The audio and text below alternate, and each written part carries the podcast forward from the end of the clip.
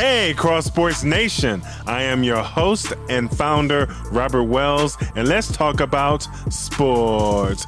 But before I get into sports, hit that red subscribe button down below and turn on your notification to get all the new videos on Cross Sports. Chicago Bears quarterback Justin Fields did very well in his last preseason game against the Cleveland Browns. He's ready for the regular season to start. And I said to myself, finally, the Bears got a quarterback, and that's Justin Fields. And he did very well because of his offensive line. Yes, they are coming together. They're doing very well. On Wednesday, Wednesday, NFL insider Ian Rapoport of the NFL Network reported a surprise move by the Chicago Bears by claiming former first round draft pick of the Las Vegas Raiders, right tackle Alex Leatherwood. I like this move. He could be a guard or a tackle for Chicago. The Bears claimed six players on the waiver wire in the NFL. The Bears' first real test will be week one of the regular season against the San Francisco 49ers. The 49ers defense is really good, and they were in the NFC Championship championship game last season,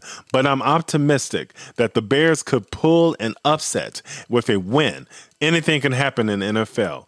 Go Bears! And college football started last weekend, but it's going to be some good games to watch this weekend, like Colorado State at number eight and the defending Big Ten champions, my Michigan Wolverines, baby. Oh, yeah, the big house. I've been there four times with my second family and fellow Michigan fans. Shout out to the Starkey family. I love you guys. You guys are awesome. The University of Michigan will dominate Colorado State with a big win. I just want to say to all the Michigan fans around the globe, go blue! Yeah. Number 23, Cincinnati versus number 19, Arkansas. I like Cincinnati and what they did last season, but I'm going with Arkansas to win this game. The Razorbacks are hard to beat at home, so I'm going with Arkansas to win this game. Number 11, Oregon versus number 3 and the defending national champions, the Georgia, the Georgia Bulldogs. I expect the Bulldogs to win at home.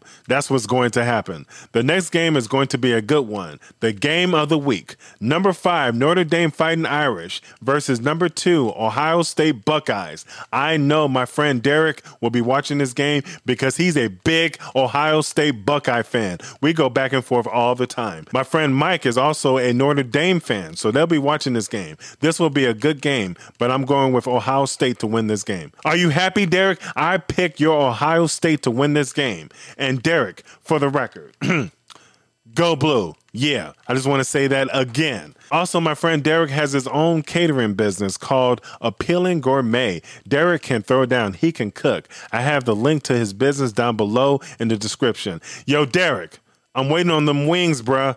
Real talk. I'm waiting on them wings.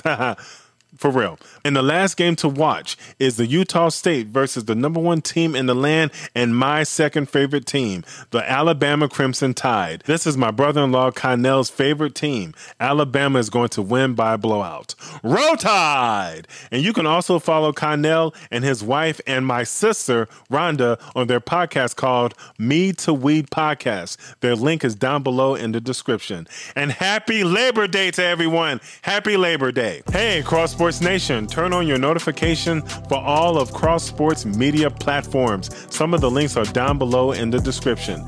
Next time on Cross Sports, we will do another recap of all sports happening this weekend and next week as well. We'd like to thank all of you for watching and listening. We'll talk to all of you next time on Cross Sports. Peace.